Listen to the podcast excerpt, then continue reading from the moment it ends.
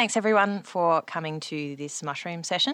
Um, so like I said before, my name's Ella. Um, my farm's called Little Bunyip Farm. So this is a, a little bit close to home because I previously grew mushrooms.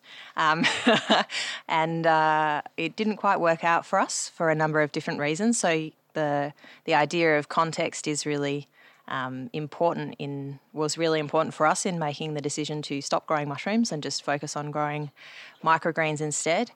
Um, but I think our three stories are sort of linked because all of our mushroom growing started at roughly the same time, and we kind of all found each other by accident and via social media and via the Wollongong Farmers Market website of like, oh, someone just got money to like grow mushrooms for the market. Who are they?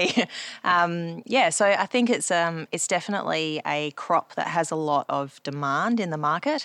Um, we definitely had no issue selling the mushrooms that we could grow when when my partner and I were growing them.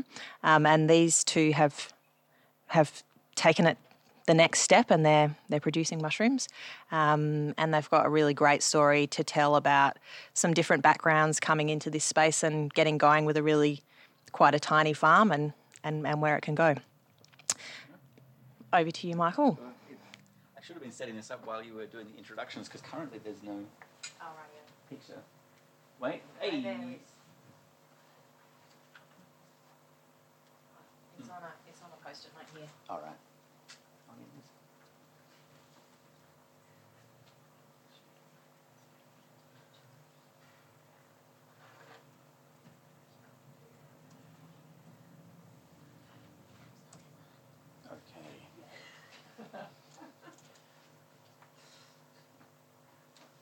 So uh, my name is Michael, uh, Michael Taylor. I started a little mushroom farm called Primordia Mushrooms. Um, there we go. Um, seemed like a really good idea. so I, so I've titled this. Oh yeah, I've titled this talk a couple of different things. So I thought I'd call it uh, mushroom farming. That sounds like fun. Um, or mushroom farming. It seemed like a good idea at the time. There's another good one. Yeah, probably here. There we go. Wait. Hey, there we go. Um, or mushroom farming, how hard could it be? Um, so I come from a science background. Um, I was a university lecturer, so in practical terms, that meant I really knew nothing about anything apart from this one tiny little thing. Uh, I had a microbiology background, so mainly bacteria and fungi, strangely enough. Um, so I was using them for research, going out into the field, identifying Australian native mushrooms, using them to regenerate the soil and break down herbicides and pesticides and all that kind of thing. And incidentally, thought I can grow these things as a mechanism to get students and other people into the lab and interested in fungi, grow them on coffee grounds and shredded up exam papers and all kinds of things. It was a fun thing to do. Um, turns out that I didn't really love academia that much, so I quit that. Um, wrote a business plan to grow mushrooms, uh, met people at the farmers market, got some funding to actually make this thing into a small-scale farm, um, started it out, worked out how to do it, um, and kind of went from there and sold my very first mushrooms in September twenty seventeen. Um, I probably don't need to do this bit, but for the most part, Australia imports pretty mo- pretty well all its fancy mushrooms, all the gourmet ones. If you go to a supermarket or a market or whatever, they'll mostly say product of Korea or product of China and those kinds of things. So we don't we don't have a massive, really thriving, vibrant gourmet mushroom industry across Australia with lots of people with lots of know-how that get together and chat and do all that kind of thing. For the most part, it was kind of us. Um, with not masses of really hands-on practical experience that you could draw upon.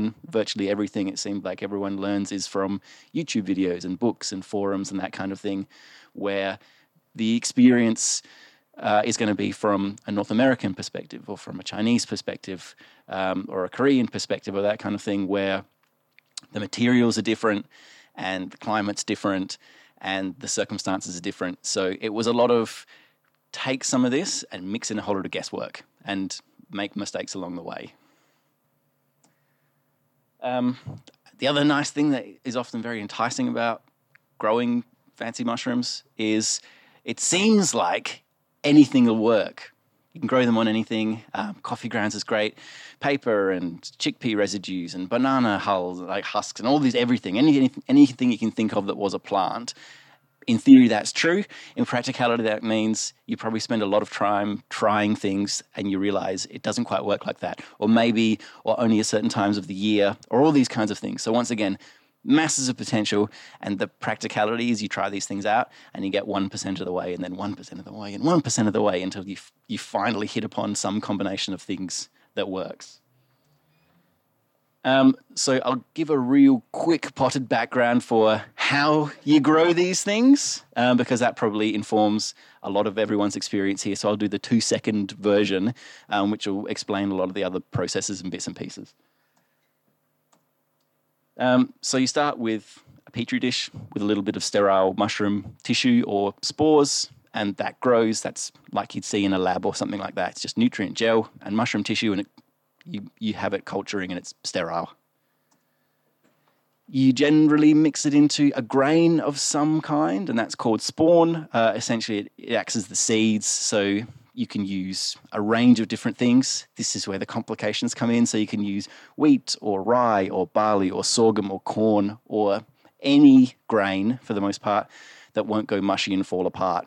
Mix in the mushroom tissue, it consumes all that, and you've got sort of Uh, ready mushroom material that you can mix in with something bigger that it'll actually turn into mushrooms.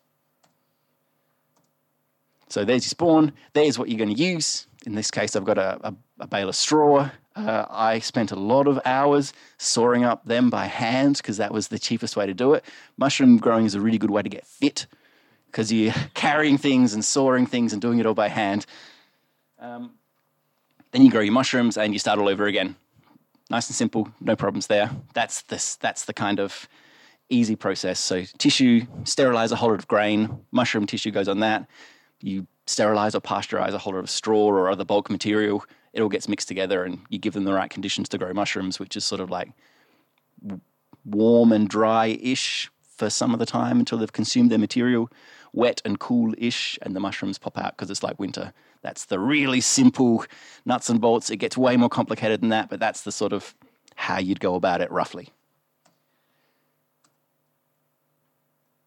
In terms of an actual practical how that looks, um, you you spend up you end up spending hours and hours and hours and hours and hours washing and sterilizing grain because that's one of the most valuable resources. The better the quality of that mushroom tissue, the better of everything else goes. If that goes wrong, if that gets moldy, if that gets bacterial, if it smells like sour milk or all kinds of awful things, then you start again. So you spend a lot of time washing and sterilizing grains. You get very familiar with pressure cookers. Um, that's how it. That's how it should look. Um, for the most part, though, that step that step with the saw gets replaced with trying lots of different things. You get your material, you need to cut it up to the right size. Whole bits are sometimes too long. Small bits can get all waterlogged and mushed together and you don't have enough air exchange. So you try things like sawdust and it turns out it's the wrong sawdust because pine won't work. Have to use hardwoods. Oh, we don't have lots of hardwoods in South Australia. It's really expensive to import in sawdust, which seems mad. Who would ever buy sawdust in? But you think maybe that's a good idea. I tried rice hulls. Uh, I tried um, the leftover after chickpeas had been harvested. I tried, what else? Um, hay definitely doesn't work. Hay turns into a horrible, stinky mess. So once again, it's a massive process of experimenting to actually get it to do anything. Um, you need a spare bedroom that you need to turn into a lab. Um, you can make all your own spawn and make all your own petri dishes and you save a lot of money, or you can buy it in from someone else, which ruins your bottom line, um, but it means it's not your headache anymore. Or you can give up a room in your house to turn into a into a lab. So that's a rough lab setup. Um, essentially, it just consists of a box to sterilize the air. It's just a big filter that pulls all the other mold, spores and stuff out, and some working space, and then all of your grain that you've sterilized that you mix mushroom tissue in with. Um, you need something to sterilize it with. This is a this is one of those steps where everything gets mixed together. So I, I decided I would build myself essentially a steam generator out of an old uh, forty-four gallon drum that I put an electric heating element in, and then all these tubes coming out that fed into a big tank, and I could fill the tank with low pressure steam um, to actually make this thing run. So that meant that I could sterilize, or in this case pasteurize, massive volumes of stuff, like hundreds of kilos at a time. You need somewhere to put it, so it all grows in the dark happily for, for a little while. Um, so you end up with bags and bags and bags and bags of, in this case, straw mixed with a little bit of bran. Seemed to work relatively well. Is that the ensuite bathroom? That was the garage. So the cars get, got parked on the street. Oh yeah, I should say this is this all occurs uh, in my suburban backyard house. I don't have a garage or a spare bedroom anymore. I try not to publicize that I have a lab in my house. It's not really... doesn't have good optics on that. Um, and then finally, you actually get some uh, some mushrooms. Um, this is so. This is my how it all started out process. I thought buckets were a great idea to grow mushrooms in. Um, seemed like a wonderful thing. I'll talk more about mushrooms in a second. But in theory, you get stuff like that and stuff like this, like wonderful, bizarre-looking things. So that's lion's mane mushroom and reishi mushroom. So medicinals that people desperately want and Um, are happy to pay for when it's been grown locally. Uh, yellow oyster mushrooms and shiitake mushrooms, another thing that people get all excited about and, and desperately ask questions about, and I had had no problem selling them for, if I could grow them.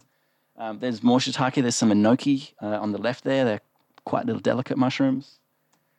Um, blue oyster mushrooms, they're... You've probably seen regular oyster mushrooms in a, in a supermarket before, but they come in all wonderful colours. Pink oyster mushrooms, um, where one of the nice things about at least having a few people working with you or around you or near you is that you can trade cultures. So thank you very much for the pink oyster mushroom culture. Um, and then you have the wonderful day where you actually pick them all, put them in a basket, weigh them, and then sell them. Um, that's actually way satisfying. I never expected that bit to be so good when you actually have something to sell. Um, so we'll start digging into the, the complications and the things that made it such a trial and error kind of experience.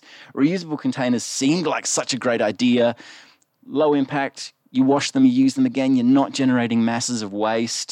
They're self-supporting, so you don't need shelves. You can just stack them all, holes in the side, mushrooms come out, empty them, wash them, do it all again. Um, didn't quite work like that. I, I ended up doing nothing but washing buckets all week. So it was one of those things where, from a practical point of view, I didn't realize that was going to end up being my life, was scrubbing buckets. I didn't actually grow mushrooms. My job was scrubbing buckets, and sometimes mushrooms happened a lot of the time. Um, and contamination was totally unavoidable. Uh, like it happened all the time, depending on lots of stuff. Uh, the season, uh, if it got too hot or your materials had been in some way contaminated, they'd all go moldy. I, for some reason, I think I was the only one that had the problem with this bright orange fuzz, whatever the hell this was, would cover everything in this super, super, super fine, bright orange, moldy fuzz. And the second you opened it up, the air would be full of clouds of orange mold spores, just poof, just covered in these spores, which meant everything I was wearing had to be pretty well boiled. Uh, the room had to be wiped down, the floor had to be wiped down, any buckets or containers or bales of straw that were nearby, they had to be thrown away, like everything contaminated. So I went through a fun period of working out how the hell to deal with that, um, which from a practical point of view, they don't show you that in the videos. You just have to work it out by doing. Um, some materials just inherently seem to contaminate. If the nitrogen content's too high, they turn into like bacterial awfulness. Hay was one of those ones. Straw, didn't have any problems with. Hay would turn into like sloppy, brown, liquefied. Um, I don't even know. It, it smelled like, you know, fish sauce. It was like that, except sticky. So that got that covered everything. Um, so that was that was always a fun process of working things out. Um, If I could grow them, they were really wonderfully easy to sell. Um, at the farmers market here was great. Like dealing with people face to face was one of their wonderfully buoyant things. They were such an interesting product and everyone really seemed to want it, that working with the farmers market, market and being welcomed by that community and then the people who actually go there was was great. I, that was a lot of fun. Um, more, what, what I mainly ended up doing, because it was it worked really well, was I had a couple of big restaurants and wineries that would take probably about half of what I did, and the other half went to the farmers market, depending on the week. Sometimes a wholesaler would desperately want a whole lot of everything, and I would sell some to them, but that wasn't quite as satisfying, and I realized I didn't get the sort of visibility than when I was at a market. Um, down to the nuts and bolts of it, I'll give some sort of some smooth figures. This is uh, lots of things all conglomerated together to give you an idea of what you could expect if you went down this path, like how things kind of look. There's lots of caveats on this, and, and I'll kind of explain them as I go. But there's a few constants that happen, like you have to sterilize grain, and that takes a certain amount of time. Uh, you have to pasteurize material or sterilize material. That just takes a certain amount of time. There's some inflexible components that you can't really tinker with too much. Um, so I kind of worked out this is how it worked for me. I mixed everything by hand. I bagged everything by hand. I moved materials all by hand. And I worked out if I timed myself, that was about how quickly I could do things in terms of mixing stuff by hand and putting it in bags was about forty-five seconds here and about a minute there and about twenty minutes here and that kind of thing. So a lot of the following figures are all based on this. Um, this is how much room I was working with. I roughly had four spaces. They were all about the same size, sort of three meters by three meters by two point four. So a wet room, uh, an incubation or warm room, a lab, and then a materials handling room. So all in all, probably sixty cubic meters of space, floor to ceiling and side to side. Um, the main thing in terms of working out how much you can expect and if you can make it work is a rough relationship between how much of that mushroom spawn, those seeds, you mix in with your actual bulk material and how quickly you can make mushrooms come out of that. Um, you can shorten that to a degree, but there's a lot of caveats on this. So um, I found anywhere from sort of around about ten percent seemed right. If you go any higher than that, it kind of works, but it depends on lots of things. You know how I said hay had too much nitrogen and it all went like horrible fish sauce? If you add too much of anything with too much nitrogen, you massively increase the risk that it's all going to go wrong. It invites mold, it invites bacteria, it heats itself up. So if you have a big volume of material, it kind of self-composts, the middle never colonizes, it all goes wrong and your mushroom yield actually goes down. So as a surrogate for it all going wrong, that's a rough figure of if you can hit between ten-ish to twenty-ish percent mushroom seeds or spawn in with your bulk stuff, that's probably about right. If you're too far below that, you save money and you save time because you don't have to make as much spawn, but it never colonizes. And if you're too much above that, it all goes wrong. It's probably too expensive. You're probably spending too much time making spawn. You've got too much nitrogen and it all falls over. So, oh, five minutes. Cool. Um, so for a rough, typical back of the envelope kind of scenario, Um, if you were going to do two hundred fifty kilos of dry material a week, which is about what I was doing, um, you need a certain amount of spawn. That spawn takes a certain amount of time to sterilize. If you go over that sort of ten to fifteen percent, you end up spending three, four, five days a week st- standing in front of a stove, pressure cooking, and that just doesn't work. So the, the lower the amount of spawn you can produce, the better unless you buy it in. So the bottom line is under an, un, un, under an ideal, amazing scenario where nothing goes wrong and everything sells and it's all easy and it's all brilliant, you could probably maybe get about twenty-five kilos a week out of that space I was talking about, sixty cubic meters. Um, so if you sold that all and you take costs out, you're looking at about sixteen dollars fifty an hour. Oh my God, that's a pretty good number. Actually, totally doesn't happen like that. On an absolutely uh, like very generous, realistic scenario, you might be looking at getting about four dollars fifty an hour in terms of stuff coming out. And that's still pretty generous. That's if stuff doesn't really go wrong. You don't spend too much time driving around to make deliveries of, say, one kilo here or one kilo there because you desperately want to retain customers. Uh, that doesn't take into account the times where you sterilize a whole lot of stuff in a pressure cooker and a jar breaks or a bag bursts and you have to sweep things up. Or everything goes moldy and you have to throw it all out and bleach everything and then you don't have a sense of smell for two days. All that kind of stuff. Like, so that's probably a generous estimation of what you could expect. Um, if it does go well, it looks it looks pretty good. Sometimes it works really well, but I found the main limitations really were down to the churn processes like cleaning and sterilizing and picking and packing and driving and all the stuff that wasn't really high technical input, but just churn. It just had to be done, but it just took a lot of time.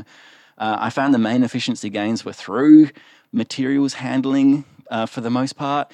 I, like I said, I was literally doing it all by hand, mixing by hand and moving bags by hand and doing stuff by hand, which is good for keeping you fit, but it's very time inefficient. So my biggest gains were finding ways to make that stuff happen quicker.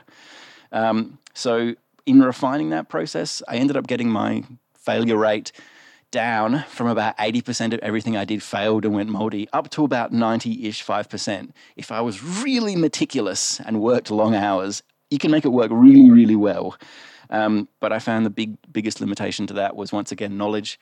It ended up being really material specific. I needed to use very specific blends of certain materials um, and handle them very particularly to make that work. And I worked it out, but it was a lot of note-taking. So I think it's probably someone in earlier in the day said everything's horses for courses. I think that's the case here. You can probably refine it for a particular set of materials, um, and it can work, but you probably have to do a lot of experimenting to get there. So scale and viability. I don't think twenty-five kilos a week works. I think it needs to be bigger. In my very own garage, uh, it's it does it doesn't work, and it... it I, I think my wife probably had about just about enough of not having a spare bedroom and a garage as she could handle. Um, I think there's a minimum commercial scale where it probably could work, which is probably five times as much as I was doing, um, maybe a little bit more.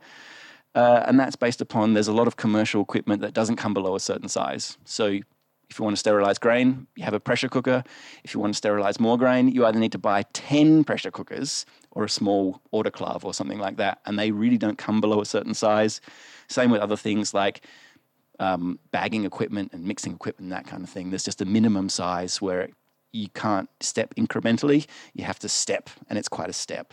So I think there's some trade-offs to be made there, but there is probably a minimum size where it really comes into its own. So for the short slash medium term, I mainly do consultancy relating to mold, which I now know intimately. Um, so that's kind of the journey that I have taken to end up here. um, I just need to say thank you to a couple of people. The Farmers Market, Wollongong Farmers Market across the street, are wonderful. They support me all the time. In fact, there is even a representative here. They're, they're wonderful people. Hello. Um, the local council's been very forgiving and nice with me and all of my bullshit that they put up with. Uh, growing mushrooms in a suburban backyard, uh, and Flurio Food have helped me out as well. So thank you very much. Okay. I'll, I'll let you have the whole yeah, I'll just thing. This up so you don't look at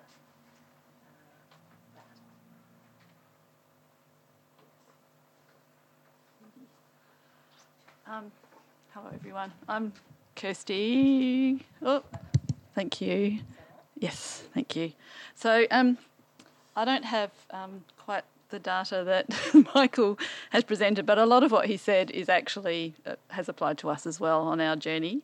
Um, I'll give you a bit of background. Um, my partner and I, have, we've been working together on this business um, for the last about two and a half, three years. Um, we live at Beetaloo Valley uh, in the Southern Flinders Ranges. It's about two hundred twenty kilometres north of Adelaide. Um, we have a, a small property, about two hectare property, um, and we've just sort of fitted out existing farm in- infrastructure. So we had two four-bay car sheds or farm sheds, and one of them sort of has become the lab and the, the workspace, and the other one, half of it, has become the growth room. Um, so that's that's been quite good. Other than the, the home office, we've we've managed to put everything outside. Um, The laboratory, uh, in particular, was a was a great move. You know, setting up a dedicated laboratory, I think, just really helped. Um, we've had very, very little contamination um, at all with our with our um, spawn, which has been good. Um, we make around about thirty to forty straw um, log bags a week, um, and produce about twelve to twenty kilos of mushrooms. It's really dependent on the weather. So when it's um, just the right conditions and they're just booming along, we can we can probably even get more than twenty kilos a week, and we're having to produce a lot more straw bags as well. So it's just everything just goes faster with spawn. We have to make a lot more spawn, and it, everything goes faster. If it once it get, gets a bit cooler, um, it just kind of all slows down. So um, my partner Dean, he does all the the pasteurising. Um, so we've got a, um, a a little boiler that we got from a local beekeeper. There's a there's um, A, a lot of beekeepers keepers in the forest nearby, Um, so he renovated that. It was on a junk heap, I think. Got it for nothing, renovated it. And so steam pasteurises the straw just in some big kind of plastic tubs. He's he's made a special poker that steam comes out of and whatever. So he he, he managed all that side of it, which is great. Um, he also does all the transport of the mushrooms down to Adelaide.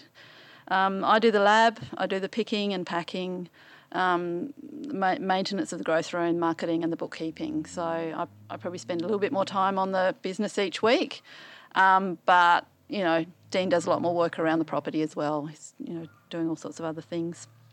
So um, just um, talking about the, you know, experimenting with the different substrates and, and grains for spawn. Um, I think what happened with us when we first started this is because we were we were sort of self-taught through books, um, and we were reading books that were written in North America or whatever, and so they're using, for instance, rye grain for their spawn, or you know, yeah, corn husks or something.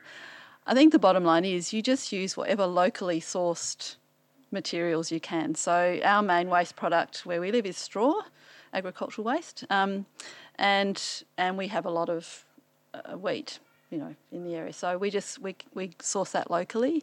Um, we did try rye and it was great, but it was a lot more expensive than, than just getting wheat. So, and we find the wheat works really well. Um, when we first, um, you know, obviously we needed to find somewhere to sell our mushrooms, and um, there's nowhere near where we live uh, where we could sell them on a weekly basis, and you do have to do that. So we applied to the Adelaide Showgrounds Farmers Markets and we were accepted there. And that was a great place to start. It was a really supportive um, group of storeholders, um, fantastic customers, and we loved it, and we made contacts with all sorts of people who we um, still sell our mushrooms to. But after doing that for about oh, a year and a half, getting up at three thirty on a Sunday morning and packing the car and driving down and being worried about falling asleep, driving home and things like that, um, we just decided to call it a day for doing that market, which was a hard decision, but did that anyway. So currently we sell to a produce merchant, um, so that's a weekly delivery down to Adelaide. There's, there is a monthly market at Warabra, which is about fifteen minutes from where we live, and we've just started selling to some restaurants in um, round about sort of eighty to one hundred kilometres from where we live. Um, unfortunately, in, in the actual area that we live in, there are no restaurants run by chefs. So um, that, hopefully that's one day there will be, but at the moment there aren't. And so um, there isn't much of a, a market for our mushrooms there. Um,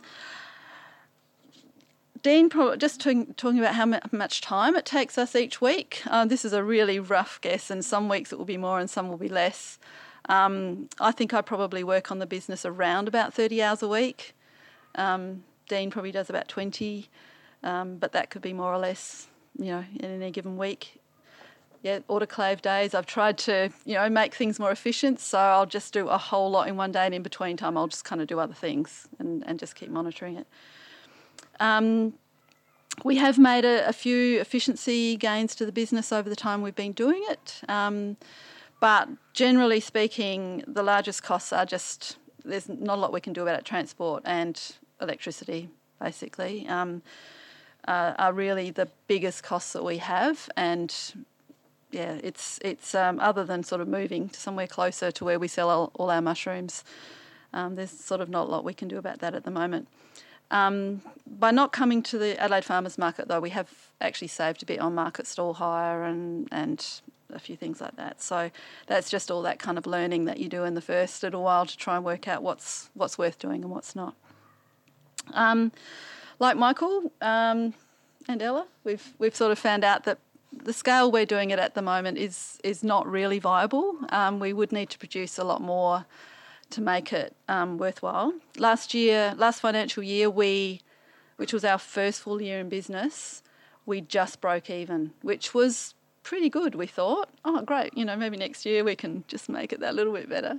Um, but, of course, it's been a really tough year with the weather, and we've actually done, we haven't produced as much this year as, as we did in the last financial year. So, um, and that's been, that's sort of been a difficult thing to reconcile, really, you know, the having the extreme heat um, and the dryness kind of means you're going to have a very cold winter as well. So, and all those things the mushrooms don't like. So even though we have a, a fogger, we've got a, um, a highly insulated growth room, and we've got a fogger in the room to make it humid, but we don't have temperature control. So, um, you know, we're a little protected from the extremes of the weather, but still at the mercy of the weather. Um, Michael said he'd need to make the business five times bigger. I said triple it, but I mean, maybe we we don't pay mortgage. We haven't, you know, so we, we actually own our property, and so I guess it depends on what you need to, what income you need to make. Um, for us, yeah, we would need to triple the production, um, but that starts to introduce the need for additional workers, and it all starts to get a little bit more complicated when um, when you're, you know, doing that sort of thing. The bottom line is we're really a bit too far from our market. It was just something we didn't think through carefully enough, I think. We um, we have to spend a lot of time actually delivering our mushrooms to the people who want them.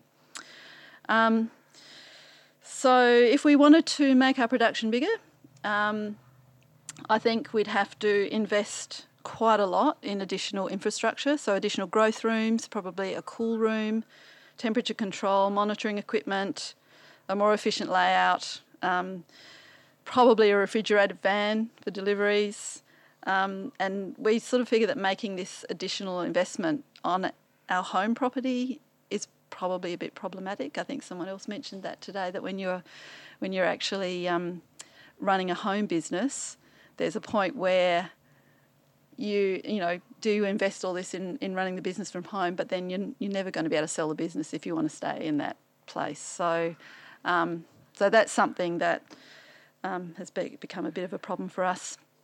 I think um, ideally, um, if we wanted to if we wanted to make it work, we would have to work out another, you know, some some other operations that sat alongside the mushroom growing business.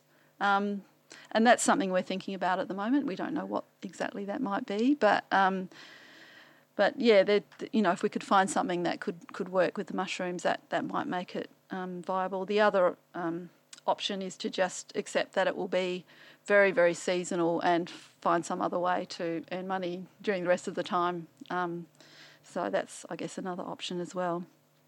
Um, There are options uh, to run workshops and teach people how to grow mushrooms themselves from home, and that might have a spin-off of people might want spawn or, or cultures to, to do their own home operation, and that's certainly something we could do.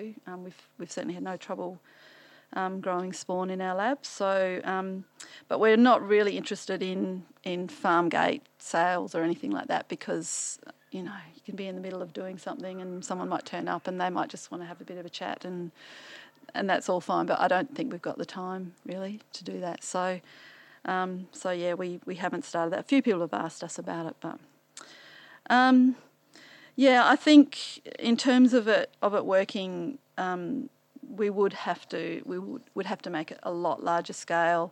We'd probably have to be based um, in a city or close to the city. Um, we'd we'd have to have something like temperature control in the growth rooms, so that we could have a little bit more um, continuity with our with our production. Um, but yeah, it's, I think that's it's one of those things that um, you can't know till you try. A lot of the, the the literature that you read says, "Oh yeah, grow mushrooms, make money." You know, like I don't. You've probably all seen that one, um, and that wasn't the, what motivated us at all. We just were we were looking for, for something, a new challenge, and, and, and something interesting to do, and, and we're just really fascinated by the whole idea of of mushrooms. Um, we have we have found a mushroom that grows that actually grows in our patch, um, called a morel, which maybe a lot of you have, have had them. Um, or heard of them, and so we are interested in trying to naturalise them on our property. They are very seasonal, but they are really high, highly prized by chefs, and um, you can earn, you know, eighty to one hundred dollars a kilo for morels. So um, we have man- managed to make cultures and and spawn, and we have um, put some spawn around in different places in the on the property, but we need to to make it a little bit more organised, and it might take it might take quite a few years for that to to actually come to any sort of fruition. So, but that's something we're interested in in keeping on working on. Um, so, yeah, I think that's that's about where we're at. And, um, yeah, hand it over to you, Ella.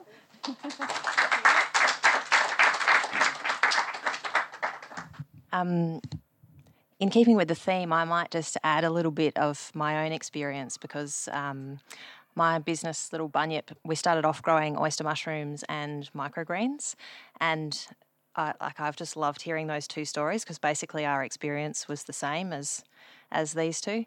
Um, we ended up uh, at a point where in twenty-four person hours a week, we could produce about thirty kilos of oyster mushrooms. Um, that was just the production side, so no delivery or admin or anything, because that was the, the greens and the mushrooms combined. Um, but we could only do that for about eight months of the year. So um, Beetaloo and Primordia both use steam pasteurisation. We were using lime pasteurisation. And what we found was that in summer, we just had trichoderma, mould, contamination. And we um, we basically fixed that in our spawn run room where we kept the straw logs while they, while they were colonising by installing an aircon. Um, but in the very humid grow room, we couldn't use that same refrigerative cooling system, and so as soon as it warmed up, everything just stopped. So when we added that, um, like when we took out those four months of production each year, the numbers just didn't quite stack up. And then we, we found exactly the same thing of, okay, well, we probably need to be producing one hundred kilos a week, and what infrastructure would we need to do that? And when we when we compared the sums, it was far cheaper to build another polytunnel and grow more microgreens than it was to invest in the mushrooms. Um, so that's what we did, and we um, yeah, that was actually it was a good decision for our farm. So that's that was our experience. But there's definitely the market demand there, and um, if you are the kind of person that loves being in a lab and loves the sort of meticulousness of the cleaning and the harvesting and the processing, then it. It's, it can be very rewarding. And, you know, like looking at your photos, I was like, oh, they're so beautiful. um, yeah, but I'd like to just open it up. Open it up. We've got twenty minutes for questions, so. Yeah, and just remember to repeat the questions. Sure.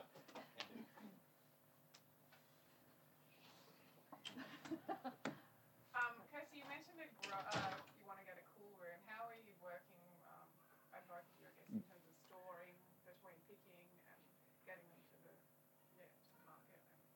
Okay, so I'll, do you want to go first? No, go ahead. Oh, okay. Oh. So the question is, how do, how are we storing them before we take them to market? And how long can you do that? Okay, yeah. so um, we, sorry, um, we have. I've made.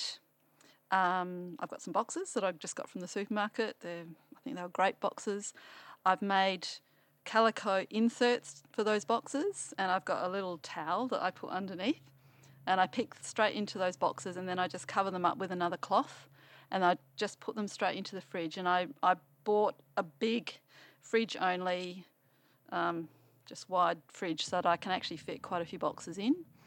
Um, I find that I can store them like that depending on the species. Some species store better than others. Um, but I can usually store them like that for at least two, three, maybe even four days um, before I, I, I sort of, I usually trim them and pack them um, before I take them to whoever I'm selling them to. So I pack into, for the produce merchant, I pack into compostable kind of oyster, um, no, what are they called? Those clam, clam yeah. boxes. Um, and um, and then I put just put them in a brown paper bag with a little sticker on the, the top. And for the um, for the farmers market, I also pack them in a compostable container, um, and we, you know, display them in those containers for the market, and then put them in a paper bag. Um, so, yeah, depending on the species, it, the, the when you first start growing oyster mushrooms, I think all of us have done this. You get really carried away with wanting to try all the different species that you possibly can, and um, which can lead to some pretty big failures in terms of yield. Um, just when you think, you know, someone said, yeah, I'll have ten kilos next week, and you've, oh, but you've made this species and they're not kind of yielding too well. So you do get to know the ones that um, have pretty good yields. Um, and I, I'm also very interested in the ones that, that keep quite well uh, and still look really good after a few days. The, the pink ones that Michael was mentioning, are really beautiful, and I can't help but grow them because they're really gorgeous and they taste good too. But they're they're quite delicate, and you really do need to try and get them to whoever wants them within two or three days. I last time I sold some to the produce merchant.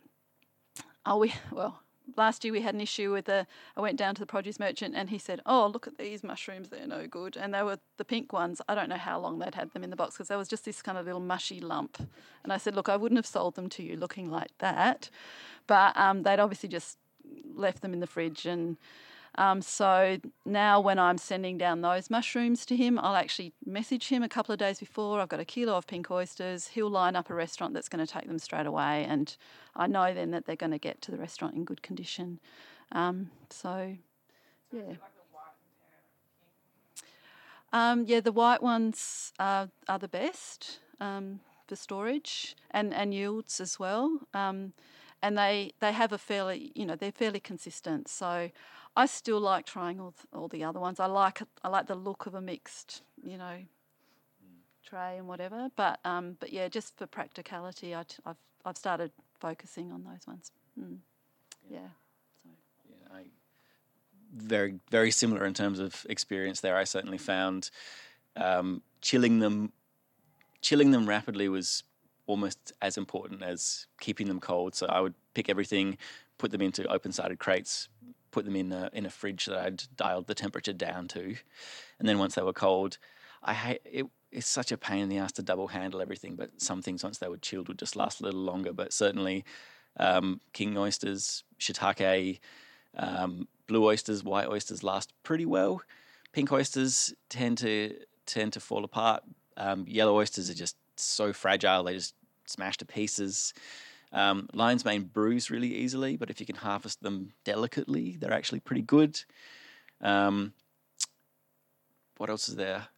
I was growing some some reishi, um, which are great because that's just like harvesting bits of leather. They don't they don't tend to fall apart at all. You can just dry them, pick them, and dry them, and that's that's totally fine. But yeah, very species dependent. Um, and once you hit that sort of three-ish days mark, it it sucks to have like open the foam. Esky or whatever you're having them in, and they just they just don't make you proud anymore. They just don't look good anymore. They still so, taste good. Yeah. Yeah. Um, I might just add that a really crucial thing is when you harvest them. Oh yes. I was so say that so when they're growing, the caps are sort of down like this, and as they go up and up and up, it's when they start to release the spores. And once they've released the spores, it's like yeah. life's over. Forget it. That, you know, don't care anymore. So if you can harvest them just at that point before the cap turns upwards, then the shelf life is much, much longer. And and we actually had really good success storing them in ten litre Tupperware containers. And our process was we had a little trolley in our grow room and a very sharp knife, and we'd harvest them, trim them, put them in a Tupperware container, and with the with the right type, so that white oyster culture that you've got and the kings, we would get seven or eight days before, and, and then we could sell them and the chefs would still get another week or so. So that was good. Yeah, harvest harvest time is ridiculously crucial. And not only that, if you let them sporulate, now everything's covered in spores. You've got to got to clean everything. That can be like you forget to go in the morning and you go back in the afternoon. Oh, great. Now everything's like, everything's covered in a layer of like, yeah, everything. Yeah. Yeah, I found it would make my scalp itchy. Like, oh, God, itchy. Anyway, sorry, lots of questions. Uh, yeah, I just wanted to ask about your experience of growing reishi mm. and also lion's mane, like what the prices you can demand from medicinal mushrooms versus edible mushrooms. Did, did you ever consider um, just focusing on medicinals, and would that, do you think that would be easier to make a business viable and edible? Um, yeah, so the question was, if you stuck to just the really high-value medicinals and that kind of thing, how would it go? Um, so in terms of price, being totally candid, I mean, the import price of dried reishi is about four hundred bucks a kilo. So I was doing it fresh for one hundred bucks a kilo. But there's not that many people that – there's a few people that want it, but you're not going to be selling one hundred kilos a week. You're probably not even going to be selling five kilos a week. Um, it was something that was great because you could pick it, dry it, put it aside, and then sell it as as required. Um, but certainly the volumes were much less. Lion's mane, I found, because it was an edible and actually was pretty tasty, um, I I could sell a lot more of. There was an ongoing demand for it. I reckon that would probably fluctuate with restaurants. I found that I would get a winery who'd go, oh, oh my God, lion's mane. And they'd want nothing but that for a month. And and then that would be the little excitement would leave and you'd need someone new and someone new. There was probably a baseline level of, of regular everyday market consumers that wanted lion's mane. And whenever I had lion's mane, I would always sell it all. So there was a few weeks where I thought, oh, bugger it, I'll just do the high value ones. And so I did like ten kilos or fifteen kilos of just lion's mane, and that all sold. Um, but from a from a market perspective, it seemed like people loved it when you had pink and yellow and blue and white and lion's mane and la la la, and it would make people who wouldn't normally buy stuff want to come and get it because it looked amazing. Um, it, I reckon it could probably work. I reckon that would certainly um, mitigate the fact that you put in a lot of hours and might not get a lot out. The obvious, obviously, the trade-off there is go for something more high value and the hours are worth more. Um, but obviously, I think you reduce your pool of people that are probably interested in A, paying that, but B, knowing what it is you're actually selling. There was still a lot of looky-loos who would just go, oh, yeah, that's interesting. I guess that's a mushroom. Well, there you go. And then they'd leave. And you get that a lot. Um, so you you go through the same little conversation again. Yes, it's a mushroom. Yes, I grew it myself. Yes, it's edible. Cool, thanks. Okay, bye. So, yeah. Yeah, it can be very exhausting some days. I mean, it's great when you sell out and it's, yeah. It feels really, really good. But there are just some days, for whatever reason, where the whole market, you're you're doing the hard sell. Well, you know, like you're talking to people about why they mm. want to eat your mushrooms or what they taste like and all this sort of stuff. And it, yeah, it's you think, wow, really. Yeah, my money, except really. Yeah. Yeah. Just following on the lines, man. Did you have you tried completely drying that, and do you think you get four hundred kilo for that? It, it dries really well, and it crumbles to powder because the little spines are so soft and delicate. Um, if you could have a market for selling powdered lion's mane, maybe. Oh, but I've often found the thing that people wanted was the thing that looks like the thing that it is. They like a fresh lion's mane because it looks like a lion's mane, and they like a dried lion's mane because it looks like a lion's mane. Um, and I would often have people say, oh, I've always seen this as a powder. You know, I never trusted it's really what it is, so it's good that I can see it. And I found that was in its own right a selling point. But when you dry it, it's so, it's so like you, it crumbles apart. You get dust, and then you get kind of like the the, the cory stem bit holds together, but the outside falls apart to a degree. Essentially, that solves the, the don't market once a year. Well, if you could sell it all, then yeah, absolutely. Or online, certainly another way you could take it. Um, but yeah, I, I suspect the overall pool of people would be low. At least at the at the beginning, you'd need to cultivate that market in its own right, I suspect. I'm sorry, you had a question from before me. um, are there regulations that make it difficult to harvest mushrooms, say in, in winter when um, it's too cold to grow them and you want to set up and grow them? Could you sell that at the market? Like wild harvesters? Yeah. I I don't. I mean, legally, you're yeah. you're not allowed to harvest from the you know yeah. public land or anything like that. But if you've got a a neighbour or a private property where they're mm. happy for you to go and harvest off their land, and you, um, mm. I mean, you obviously have to feel very confident that you're selling something that's not poisonous. But generally, yeah. people who buy stuff like that know. I mean, I get people saying to me, I'm sure you have as well, oh, I don't know if I would eat that. You know, and um, yeah, yeah, there there are regulations about wild harvest. Because you see a lot of, yeah. like, there were saffron milk cups at the mm. market here, and in mm. our region as well, they sell them at the local fruit and veg shop that mm. someone just bought in a box and sold it to the. Yeah. Mm.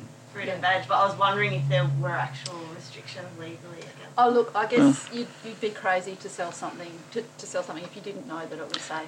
You know, you would yeah. you would be in big trouble. In theory, it could complement um, the businesses that you. That yeah. that was always that that was always my perspective as well. Was yeah, you're not you're not meant to go and harvest stuff. I've only ever heard of one person getting in trouble for it, um, but they were picking a whole lot of native mushrooms and. Showing off all the native species that they'd found, and they were told, stop picking natives and taking photos of them and then throwing them away. Like, that's no good for anyone. Um, but, yeah, you're not, you're not supposed to pick, and particularly not pick and sell. But I agree with the safety thing. Like, I would be uncomfortable selling anything that I didn't know where it had grown and what had gone on it. I mean, in theory, it's fine, but if not, and it came down to it, and you couldn't definitively say, yes, I picked safe mushrooms that I knew hadn't come in contact with he- uh, heavy metals at a roadside, or contaminated field that had been dumped there, or some kind of other pesticide or herbicide that had accumulated in them because you'd not grown it. It's really indefensible from a from a safety point of view.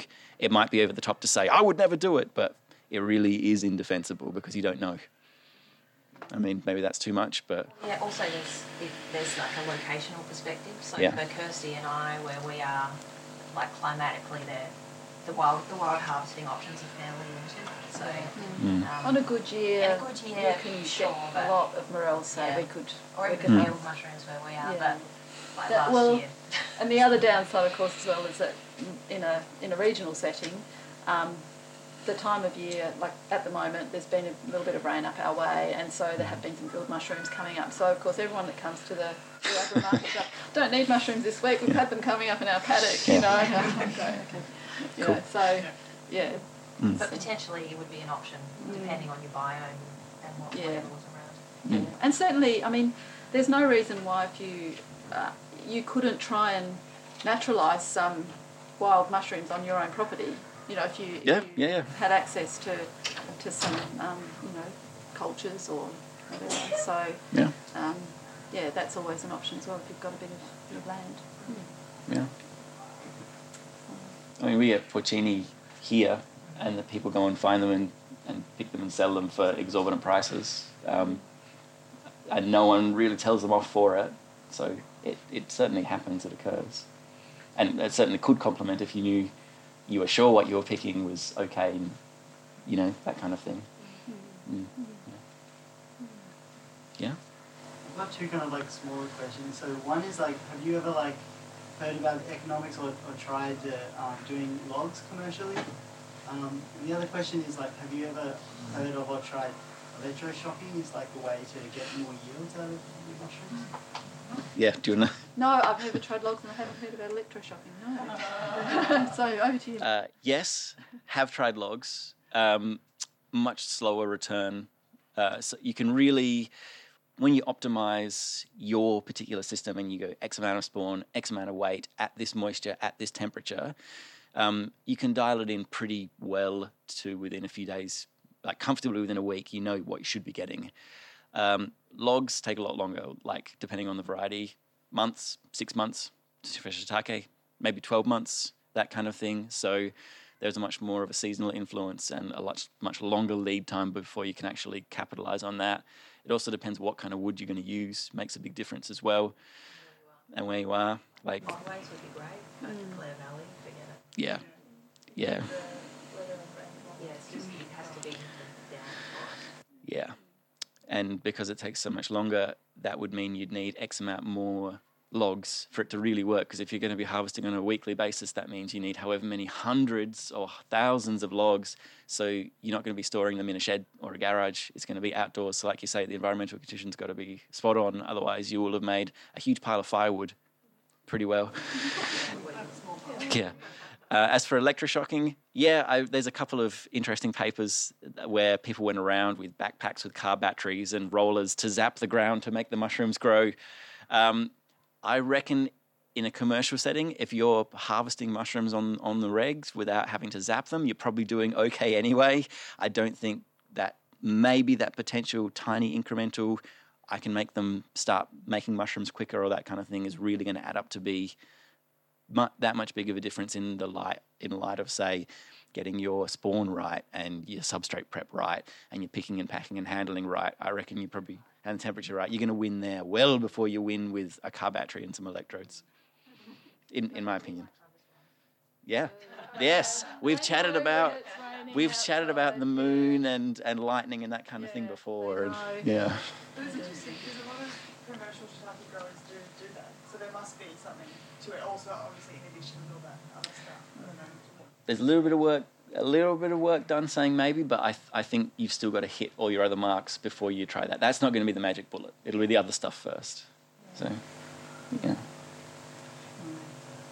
But yeah, that being said, mushroom growing is extremely satisfying. Oh, it's so cool. All of us, we've, uh, now that we've done it, we can see how much better we could have done it. Yes. Um, yeah. That's the that's mm. the thing. I mean, if someone came to me and said, I've, you know, gazillions of dollars and I want to set up a mushroom farm, I'm between, I think, you know, we could all go, yeah, we know how yeah, you probably do that. Help you out with that, yeah.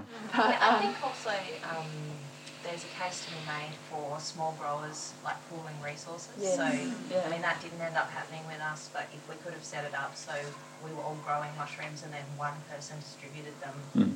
we would, yeah. there would have been efficiencies there, so that's another yeah. thing. That was probably a bit of a geographic thing yes, as well. Exactly. Yeah. yeah. But, um, did you have much wastage of things like, say you go to the market and you don't sell, then did you have outlets to use the, those mushrooms, or was that pretty much just lost? I just did a huge amount of bartering, and I'd go home with boxes full of all sorts of great stuff, because people would just say, yeah, I'll, I'll have some mushrooms, do you want this, you know, these parsnips or whatever. So, mm-hmm. um, so yeah, I never took any home um, because I just... Didn't, I didn't want to take them home once I'd got them to market. But yeah. We never had an issue selling them. Mm. No. We always had more demand than we had supply. Mm. Yeah, I uh, maybe a few times I would have a ridiculously bumper crop that week, um, and I was, uh, I I luckily had uh, chefs and restaurants and wineries and stuff around that I could just call or send a text and say, do you want like two or three kilos of mushrooms? Like I, I want to sell them now. I'll drop them to you within the next ten minutes if you want them. And often it would only take two text messages and then problem solved. I'd, I'd have it all done and that'd be that. So. Yeah. Yeah. I'm interested if, Kirsty and Ella, if you're experimenting with um, producing mushrooms without single-use plastic. Yes, I have. Yeah, and I, I yeah. near where near where I live, there's a an ice cream factory, Golden North, and. Um, They have all these um, white tubs with lids that they mm-hmm. get all their chocolate mm-hmm. in, so they're all food grade, and mm-hmm. they were selling them all out for fifty cents each, so we thought, oh, we'll go and get some. You know? Mm-hmm. So we went and got forty, I think. Mm-hmm. We drilled all the holes in them, and mm-hmm. you know, so and, and just found exactly the same thing. The trade-off is that you use heaps and heaps and heaps of water cleaning them, mm-hmm. and, um, and yeah, storage and, I don't know, it just... We use we use jars for making our spawn, mm. so we, we don't use any plastic there. But um, yeah, to to for commer- for commercial growing of the mushrooms, I think the plastic tubs are problematic yeah. unless you've got a really good water supply. Yeah, I agree. Um, and that, that was our issue is that we have mm. we have rainwater. That's it. Mm. So washing mm. plastic tubs was just completely out of the question because otherwise mm. we would have run out of water. Mm. There but, is a there's a guy um, in. Noosa, his business is called Noosa Earth, and he has been using compostable plastic bags as grow bags, so it's yeah. not a perfect solution, but it's it's better than, yeah. you know, black black poly tubing, which is what we were using. Mm. And I think if you were growing them for either for just for your own personal use or for a, the use of a small group of people, the plastic tubs would be absolutely yes, perfect. That'd be great. Yeah. And, um, yeah. yeah, wouldn't be a problem at all. So.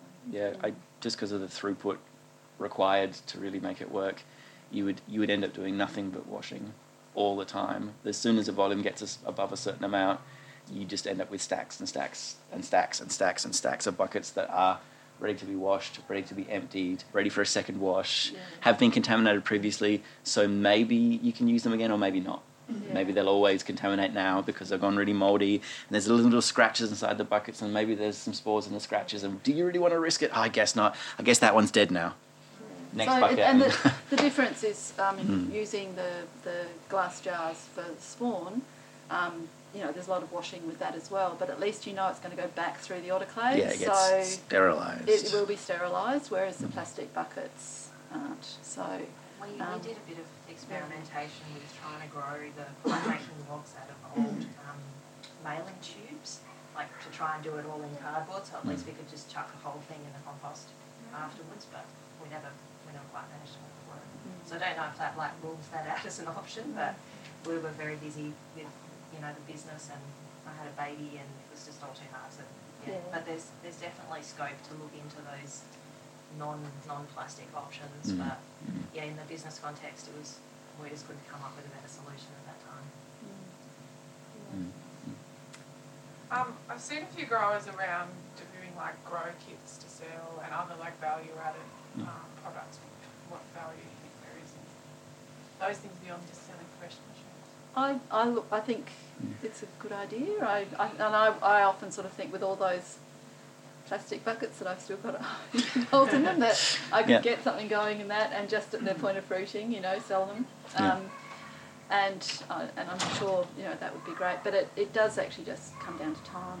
You know, I just I just haven't found the time to actually do that at this stage. But I think um, I've I've never tried one of those grow kits myself, but a lot of people talk to me about them when they come and buy mushrooms, mm. and people have had different sort of success. Some people say, oh, look, it was didn't work out, it was not good, and others said, no, it was great, it was fabulous. So, mm. um, so yeah.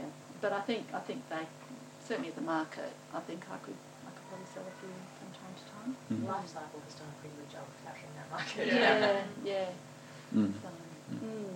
With the, and, and even with the coffee grounds thing, a lot of people talk to me about coffee grounds. Um, yeah. And coffee grounds, I haven't actually tried them yet, but I, I think was it we. we oh, I can talk this. all about coffee grounds. And um, yeah, we, we just sort of said it's actually a, it's a great marketing um, strategy, and I and look great, it's and good on them, but I don't think people realise that the coffee grounds were just an, a, a sort of nutrient additive. They still had to have other substrates. Yeah. So. Um, we use bran, like like Michael. We just get Michael bran and, and mm. in big bags and yeah, yeah. put it in. So. Mm. Also, I, Michael is the only one out of the three of us that lives even vaguely close enough to cafes yeah. to yeah. Yeah. collect the coffee. So yeah. and I I did that, and I spent a lot of time for months and months and months. Like the first however long I did it before was was coffee and and shredded paper and coffee and straw and coffee and other stuff. Um, so I'd drive around and collect, I don't know, two hundred litres of coffee grounds, and it is a massively problematic waste stream in its own right, because you get teaspoons, receipts, broken cutlery and crockery, um, food leftovers, like milk caps, like anything that was on a counter that was near that thing. Occasionally it just gets scooped in, which meant that I actually had to like essentially sift all my coffee grounds. So I'd collect it all, bring it all back, and I'd have to have a, a container for each cafe, because I knew some were good and some were rubbish, and I needed the volume. So then I'd sift through for lemon, uh, good, this is a one's full of sour cream for some reason, so that's all bung, throw that all away. What's next in here? Dig, dig, dig, oh, I've cut myself, okay, someone threw in a broken cup, great. Dig that out, put that aside, bandage up my hand, on to the next one, okay, teaspoon, teaspoon, teaspoon, teaspoon, teaspoon, wow, someone must have think, dropped a thing of teaspoons, okay, teaspoon, teaspoon, good, put that aside. It's doable, but it is uh, way variable. Um, so I probably chucked as much as I as I used. Uh, and if you get some cafes that are on board with what you're doing, great, no problem. You'll get it exactly as you need it. And if you don't, you can contaminate a whole load with a little bit. Trichoderma earwax. Oh, my God. Yep. And just covers everything. You open a lid and go, poof, green spores everywhere. So, yeah. Um, so, yeah, just kind of like going off that almost, like um, I've read that... Um, people have had success kind of adapting strains to be better on coffee or better on certain substrates. Do you think there's much hope for the future of like mushroom growing um, if people like yourselves are adapting strains to be better for the kind of conditions that you're growing? Yeah, definitely. Mm. I, I think, um, and there's people in Australia who are doing that, identifying species and mm. um, having them tested out, and they're, you know, they're, they're really well suited to different sorts of conditions. And and I have actually bought, I've bought a... Um, a culture um, called Mountain Blush from northern New South Wales, which is a different climate to where we are, mm. but it's turning out to be fantastic. It's really robust and, and beautiful, a beautiful mushroom. So, mm. and and interestingly, a lot of the um, chefs and other people I talk to, they love the fact that it's an Australian species. Mm. You know, so I think that that um, mm. there will. It's a it's a, certainly a growing um, area of interest, and I think. Um, the, the more people who are really seriously out there looking for them, mm. identifying them, making sure they're safe, looking, you know, getting getting the cultures out there, um, you know, we'll we'll have a very thriving um, mushroom.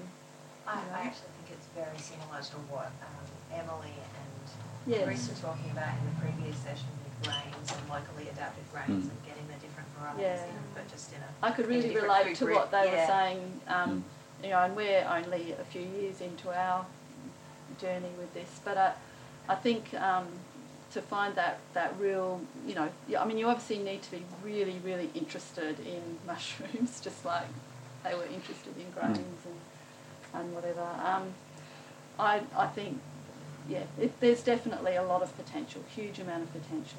Um, I just, I, you know. And I, also from a nutrition perspective, the, you know, the proteins and everything in oh. mushrooms are really fabulous. It's like it's a great food source. So. It is. I can't recommend highly enough just having them on tap. It's yeah. so, so it's really yeah. good. Yeah. Yeah, absolutely. yeah, so I, I miss them. Oh, we didn't grow over summer. We just decided summer can be problematic. It's so hot. We'll take a break, and um, which which was fantastic. But oh gee, I miss the mushrooms. Mm. I really did. Yeah. Mm. Mm. yeah. Cool. Thank you, everybody. Thank you. Cheers.